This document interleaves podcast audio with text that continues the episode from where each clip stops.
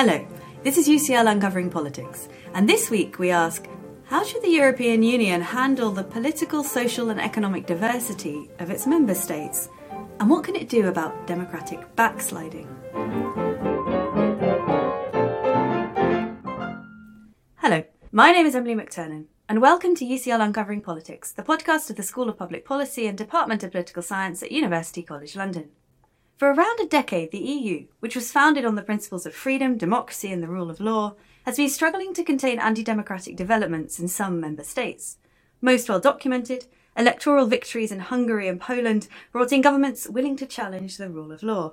Various countermeasures, such as the trigger of Article 7 against Poland and then Hungary, have been used to address this democratic backsliding, but with questionable effectiveness. And more broadly, the European Union faces a challenge how can it create unity amongst its members and yet accommodate the significant diversity of those members?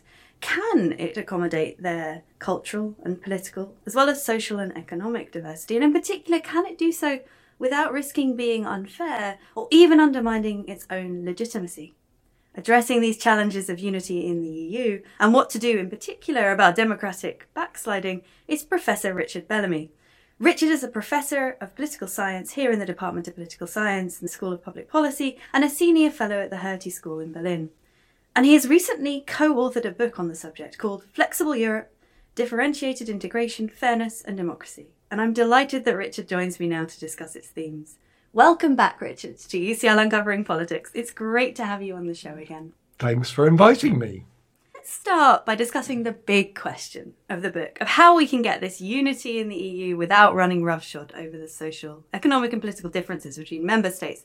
So, what are these differences and why are they creating issues within the EU? So, as you said in your introduction, you've got in the EU states that are wildly different in their social and economic capacities and degree of wealth and you've got states which have differing constitutional systems, de- democratic systems, and cultures, including different languages. And these differences are much greater than you'll find in most states, including large federal states. So the difference between a poor state such as Bulgaria, and a rich state, such as Denmark, is greater than the difference between Mississippi and Delaware in the United States, for example. And the differences on cultural values between Poland and Sweden, quite a bit more than you'll find between southern and northern states or country states and urban areas in the United States. If you want to value that diversity in part and to have a system of fair cooperation amongst them, then the issue within the EU, as it is within many other international organizations, such as the WTO, how do you make it so that the system isn't run according to the rules set by the richest players and whereby they impose what will be advantageous to them on weaker states so that they can carry on gaining advantages, economic advantages from that cooperation which are unfair? And how can you also give value to the fact that there are different systems and one might learn from that diversity? So, so that's what I set out to do in the book. And has this problem become more pressing as the EU has expanded and included more states? Absolutely, yes. I mean, because the expansion has been to Central and Eastern Europe, which tend to be poorer states. They are sometimes very large states, though. So, you know, Poland has a, one of the largest populations of a state in the EU. So that gives them a certain weight in decision making. And yes, uh, there's states which have only recently recovered or become democratic constitutional systems, uh, only recently developed capitalist and market systems. So all of those things mean that integration is going to be, to some degree, difficult for them. in ways which, again, you find when you're talking about the difference between developing states and developed states in bodies like the WTO and so forth, that, but not as great as you find there, and without so much of a history of colonialism. And as the book's title suggests, you think perhaps the EU can deal with these things. It can somehow be flexible and manage these different countries in the integration process. Could you talk us through a little bit about those ideas? Yes, so already the, the EU is quite flexible because it allows what is called differentiated integration. And what that means is that states can either opt out or be excluded from certain policies, and they can do so on two different grounds.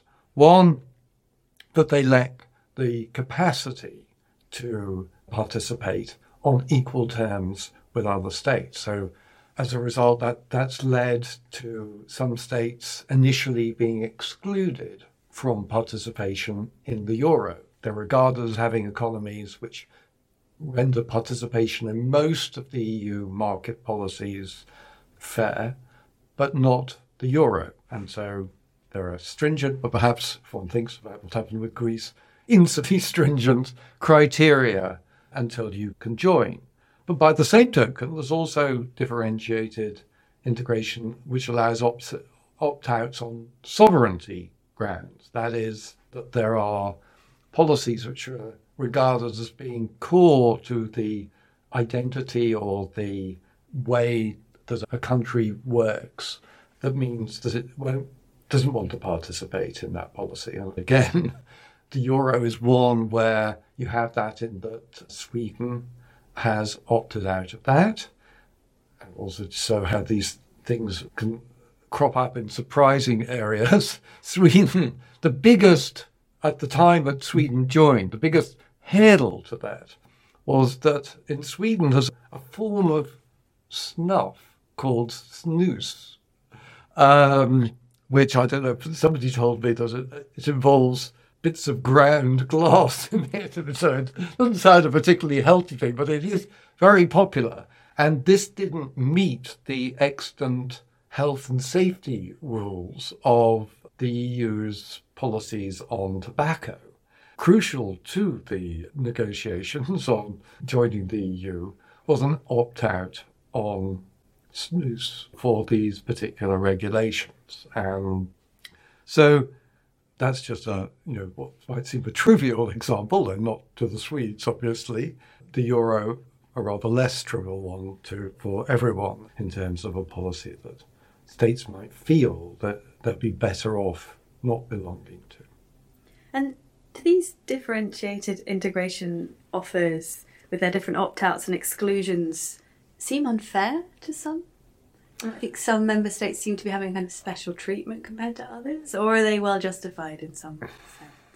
I think one of the worries that, that the poorer states have is that they become sort of second class, a second tier form of integration, and that it's only really allowed to the for the large states or the rich states to to opt out.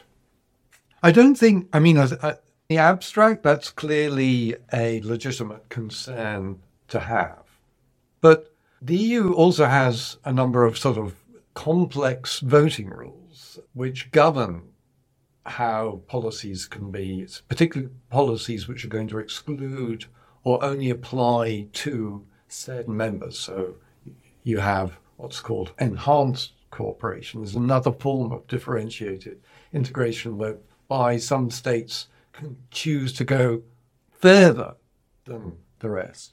But this always requires a degree of consensus for agreement and or supermajorities which in the way that the, the voting rules are devised done to try and ensure that you need to have a coalition of large and small and probably rich and poor states in order to get a policy across. So that's, again, one of the other ways in which the EU manages its diversity. And and seeks to promote forms of social cooperation which are going to be in the interests of all of the states. So it's the claim that Europe is already flexible, or that it should become more flexible? Well, it's both. It's, mm. it's that it's more flexible than many people portray it, and that it's capable of being even more so to, to, to some degree as it grows in the number of members, but also as it potentially extends into more policy areas. So critics of the EU often like to portray it as a kind of top-down, uniform system. And I think, unfortunately, some pro-EU supporters likewise sort of say, well, it ought to be more like that. They dislike these forms of differentiated integration. They accept at best that they may be needed as temporary measures whilst the poorer states reach a certain level. But they tend not to see them as how the architecture of the EU should be. The, it's sometimes called variable geometry or a Europe a la carte. And these are, are two no nos for certain people in the Commission and pro European politicians. Whereas I think that, you know, if you look at many states, take the UK, we have a huge amount of differentiated integration. Here we have asymmetrical devolution of powers to the different minority nation states. So Scotland has more power than Wales on certain areas.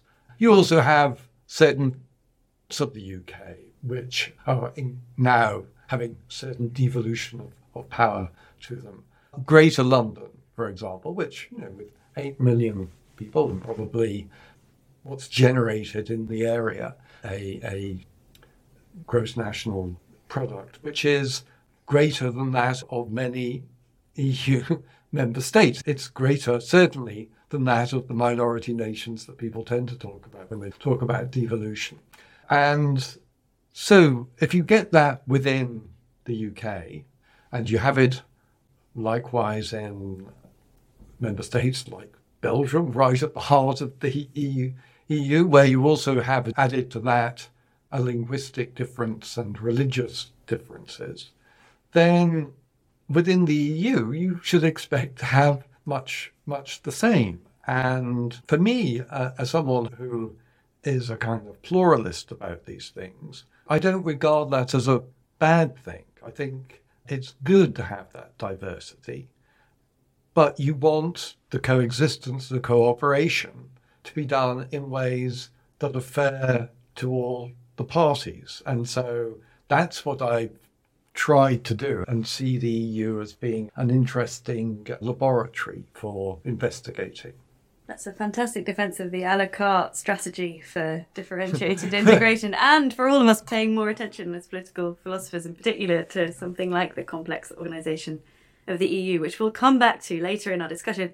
But let's, first of all, do you think that if we'd realised how flexible Europe could be or should be or could one day be, Brexit might not have been the solution? I, I do think so. I mean, this is the second book I've written on the EU, and I've, I've worked on it on and off ever since Maastricht over the past 25 years. And my constant concern was that those who favoured the EU did a very poor job of defending it. And I think one of the reasons they did a poor job of defending was that they tended to buy in to the view that, that critics put of it, that it was about handing over sovereign power to a supranational entity, having greater uniformity amongst the member states. And I mean, they argued that this was something which indeed was going to make us all better off and more justly governed. But I always believed that was both pragmatically or practically uh, a very difficult aim to have, and that it missed what I regard as being the great advantage of the EU, which was that it enabled cooperation amongst various member states whilst allowing them to retain a great deal of sovereignty in the way in which they did that. They had conferred certain competencies upon the EU, but as Brexit showed, they could also take them back. They were under their control. And obviously, the very powerful slogan of the Brexiters was taking back control, something which I don't think, of course, has, happened as we've just become a very weak power. We're under the control of the rules that are made by far more bigger units, including the European Union. But I think that the what was missed was that we had a great deal of control over how we operated within the EU and through cooperation with EU partners had a much bigger voice in affairs globally. And that was the vision which I found was never really put forward by people. And I think it was perhaps because they, maybe some of them didn't realize how, how flexible Europe was. Which seems so strange given Britain never joined the euro. So it was also demonstrating very clear yeah, flexibility exactly. in terms of the unity required. Mm. Let's turn to one of the challenges in the EU, and one to which it's not quite so clear that the EU should respond with sort of acceptance of the diversity mm, of the nation mm, states in this mm. particular respect, and that's democratic backsliding. So, just to set the scene, could you talk us through the state of democracy in the EU member states at the moment, and where have we seen this backsliding, and should we be worried? Yes, well, I mean, by backsliding, I mean when a government that perhaps has come to power through reasonably fair democratic rules then seeks to entrench its position in government by changing the rules in ways that, that systematically favor it and the pol- and its policies. And whilst that's often put forward as a kind of ideological choice, if you're preventing proper opposition and criticism of those in power, it also clearly opens up avenues for corruption and self aggrandizement, as well as if their ideological views are rather illiberal, as they tend to be in these cases, as well as oppressing particular minorities. And so, in regimes like Orban's in Hungary, you see both the cor- uh, corruption regime and it oppressing particular minorities and refusing to do its bit in burden sharing with regard to immigration, for example. And is it that refusal to do its bit that's motivating the concern of the EU? Or is it the slipping away from core democratic principles? I think both. I mean, so I think the EU, it hasn't, you know, it, it has an interest in governments not being corrupt, because it, particularly if it's a state like Hungary, which receives a lot of EU funds, then you want to ensure that those funds are spent wisely and equitably rather than simply going into the private pockets of your friends in the administration, which is what happens a lot at, at present. It also means that, you know, the courts, have a full of people there just to favour the administration and its cronies. And one of the things that you want to claim is that you've opened up markets to other countries and rendered them free. Then, for those courts to be deciding a lot of commercial matters is likewise going to be something to be deeply worried about. So, you know, as again with the WTO, there's a kind of thin view of the rule of law, which is favoured even by neoliberal market supporters because they want to ensure that that their companies can compete on rules that are that have been agreed. I think though that you know there's also both a, an interested and a, a what you might call a, a disinterested um, reason for being worried about the persecution of those who, of the gay community, for example, something one of our colleagues has written about. And I think, again, it does impact certain key EU policies, particularly the freedom of movement of citizens. So, um, EU rules have tended to sort of say that same sex partners should be treated same way as heterosexual partners. And that's something which is impeded sometimes by the rules of these countries. But alongside that, strictly speaking, market interest, there's also simply a liberal ideological view that such discrimination is against the principles of treating people equally, which uh, is the heart of the EU project too. And so, what can the EU do? What should it do, in your view, and what has it been doing? One of the reasons why I felt I had to talk about it in the book is because this has been seen as sort of a potential weakness of my view. So, one aspect of my view, what I called earlier sovereignty differentiated integration, is what has been called constitutional pluralism. This term or idea was developed within the EU by a legal theorist who had a great influence on me, Neil MacCormick. My first job was in Edinburgh, and he was the professor of, Regius Professor of the law of nature and of nations.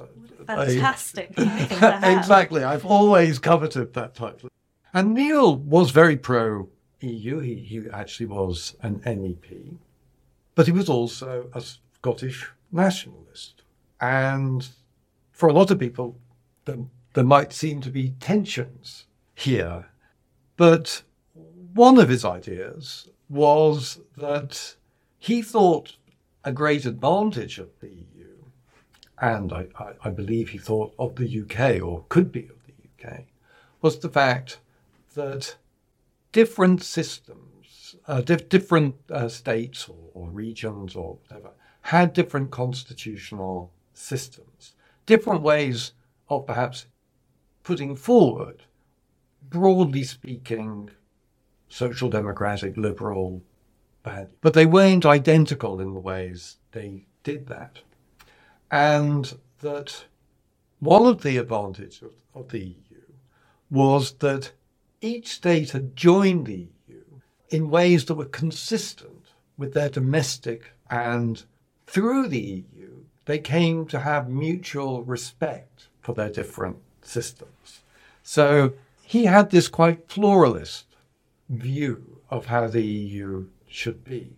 So it's a pluralism of how the court of law works, what the democratic system looks like, how we divvy up the seats in a parliament and so on. Exactly. So, you know, so there are different ways of being plausibly a democratic regime. There isn't a kind of canonical way of meeting certain agreed democratic criteria. There may even be differences about those criteria. So, and I guess here comes the problem of democratic backsliding. Is it a democratic backsliding or just an instance of constitutional pluralism? Exactly. Who said a democratic state couldn't elect its own judges after all? Some of them do. So, exactly. So that became a problem. So, because European Court of Justice or Court of Justice, the EU is the various bodies that make that could plausibly be called this are now called that it has always resisted a constitutionally pluralist view. Instead, it says that it's the body which can decide whether an EU rule is applicable or not, and whether uh, a state should conform to it and how it should conform. So, in the language of legal theorists, it's said to have competence, competence, that is, competence over its own competences. Whereas various national constitutional states, most notably the German Federal Constitutional Court, have disputed that. And they've said, well, look, you know, we've joined the EU on grounds which are compatible with the German constitution. And the body that can decide has the competence to decide whether what we're doing is compatible with the German constitution, which is the only way in which we could have joined the EU, is us. So, as a result, we can challenge certain European court decisions so long as the judgment put it, so long as the Germany doesn't change its constitution in some way that we would have we would agree with as the court as being compatible with the basic law or whatever. So that seems to hand over the issue to the the backsliding courts. And so can I get round this? is the answer. And how I do it is I sort of say, well, I've never been a fan of the European Court claiming competence, and I have just felt that that's a view that has been discreetly ignored by the member states. But I do think all the member states have an interest in cooperating with a state whose institutions are in good order, shall we say, and are compatible with Article 2 of the Treaty on European Union, which sets out the pluralist constitutional orders. It says that all the different states should have some recognizably democratic and constitutional system. But it doesn't specify it's got to be have a particular canon- canonical form. Uh, and as I say, there are good reasons why you wouldn't want to cooperate with a state which didn't have those. So I think rather than say this is something decided by a supranational institution, I would like to say this is something which could be decided by bod- a body uh, appointed by and representative of the various member states. And I seek to design what I call an Article 2 Commission that could provide such um, a, a, a body. And that there would be a regular, like a systematic review of all member states. So you're not picking on any particular member state by this body to, to see whether this was happening. A rule of law index would be something that, that you could have. In this way, I think there's a pluralist way, if you like, of ensuring you know, mutual respect between the plural constitutions, but nonetheless sort of saying that, yes, they have to operate in a way which is mutually compatible in certain uh, senses, such as those set out in the article that they've all signed up to.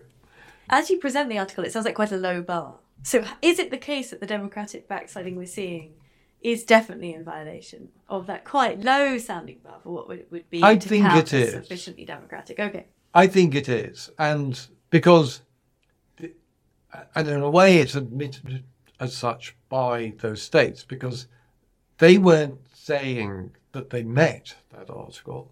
They were tending to say that it was an article that they could opt out of, and I think that there was, in a certain sense, a self contradiction in wanting to do that because this article was the very article which sort of said that if they were a state which met it, then they could cooperate and, uh, you know, therefore were able to opt out of these other issues. But if they don't meet it, then in a certain sense, they've fallen short of the criteria that form part of the accession process in the first place.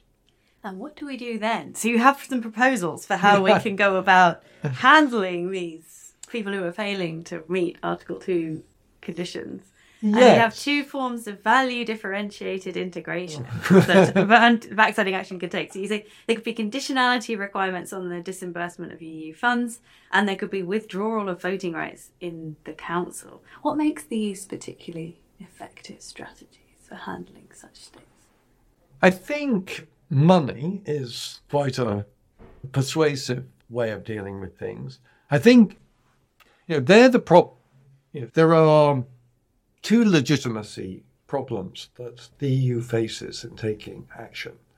One is that if the Court of Justice makes the decision or the Commission, then the argument would be, well, why are these unelected bodies arbitrarily deciding how we democratically elected uh, government should act? So you have to try and deal with that. The other thing is that when you uh, take away funds, you can end up hit, hitting many of the people who are ideally supporting you because these funds are usually given to states to help the poorer sections of the community. And so then that could add to the former problem with the sort, sort of saying, they're doing that, and the fact that our funds being taken away, etc., that's also the fault of the naughty. Um, so I think it's important that one finds ways whereby, for example, you could carry on giving the funds, but you could disperse it to certain civil society groups uh, in the policy area affected, and, and somehow take the government out of the picture. So the funds would still be dispersed, but the method of dispersing them might alter. There might still be reasons not to give certain kinds of, of fund, but to make it as proportionate and as uh, unharmful to ordinary citizens as possible is the aim. The removal of the voting is that, of course, you know, there are certain policy areas where these states can exert a veto, which can imperil the EU. One has seen that recently, where Orban has vetoed support to Ukraine, and in that he, you know, he differs. And so, in that sense, the whole defence of the EU is being undermined by Orban having that veto. And so, again, that seems a reason why it, it, it, may be necessary to take that vote away from them temporarily. So we've got a really clear sense now, I think, of how we're going to go about dealing potentially with these backsliding states, but in a way that protects their members and preserves the functions of the EU in the right kind of way. But let's zoom out to a question about the methods you're engaging with here. So one of the mm. interesting things about your work is you're a political philosopher, a political theorist, and you're writing about the institution of the EU, and that's not so usual amongst political theorists. we tend to be much more abstract than that. So what yes. is it that you think we can learn from this sort of very careful and important study of actual institutions as they are?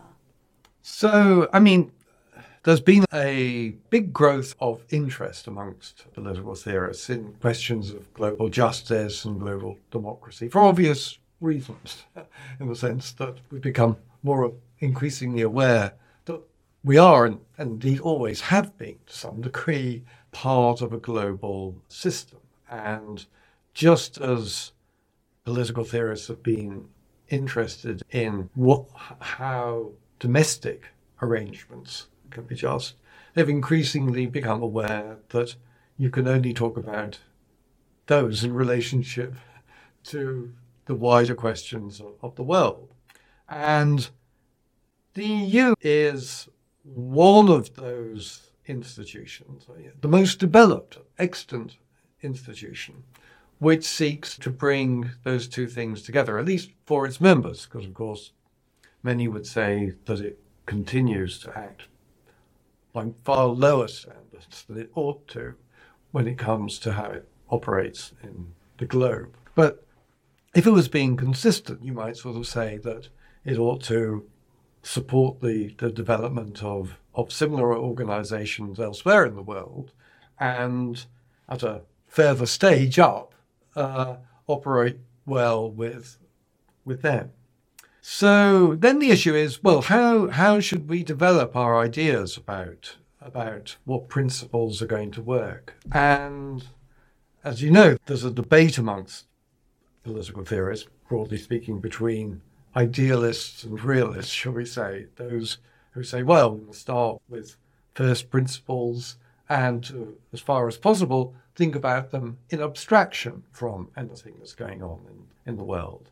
And then there are those who sort of say, well, if we want our ideals to have traction in the here and now, and to some degree, if we also want them to respect the views of ordinary people who are asking to do things, then maybe we ought to start from where we are, but critically reflect upon it in ways that help us make those movements from the status quo to a, a better, admirable, more just world, more just and democratic world, but in a way that is going to have allegiance of people uh, and be credible.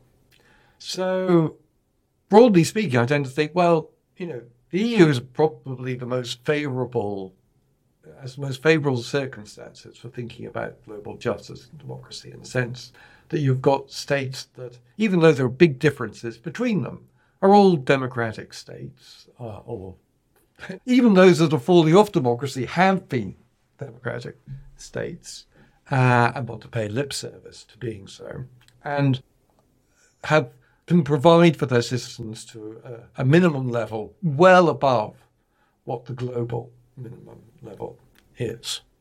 So, if you're putting forward policies which don't work in the EU, I feel it's highly unlikely they're going to work anywhere else. So it's almost like a laboratory for thinking about these ideas and putting some sort of detail upon them so that you actually know what what does a principle entail when it's actually fleshed out in practice and, and the EU provides you with, with a way of thinking about those things.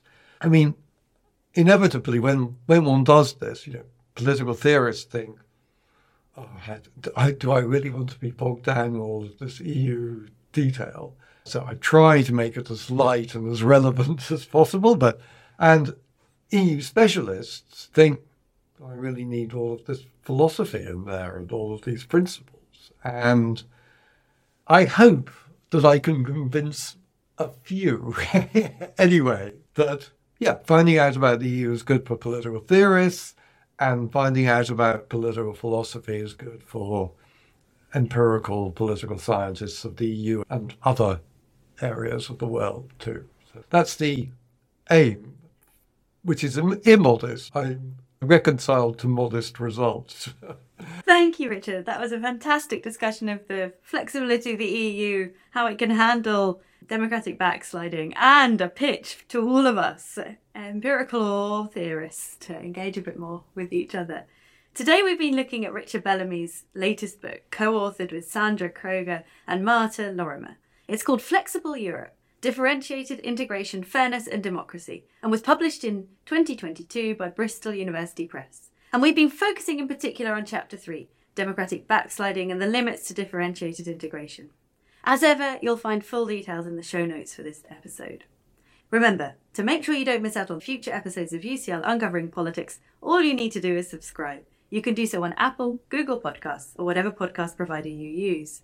And while you're there, we'd love it if you could take a moment of your time to rate or review us too. I'm Emily McTernan. This episode was researched by Alice Hart and produced by Eleanor Kingwell Banham. Our theme music is written and performed by John Mann. This has been UCL Uncovering Politics. Thank you for listening.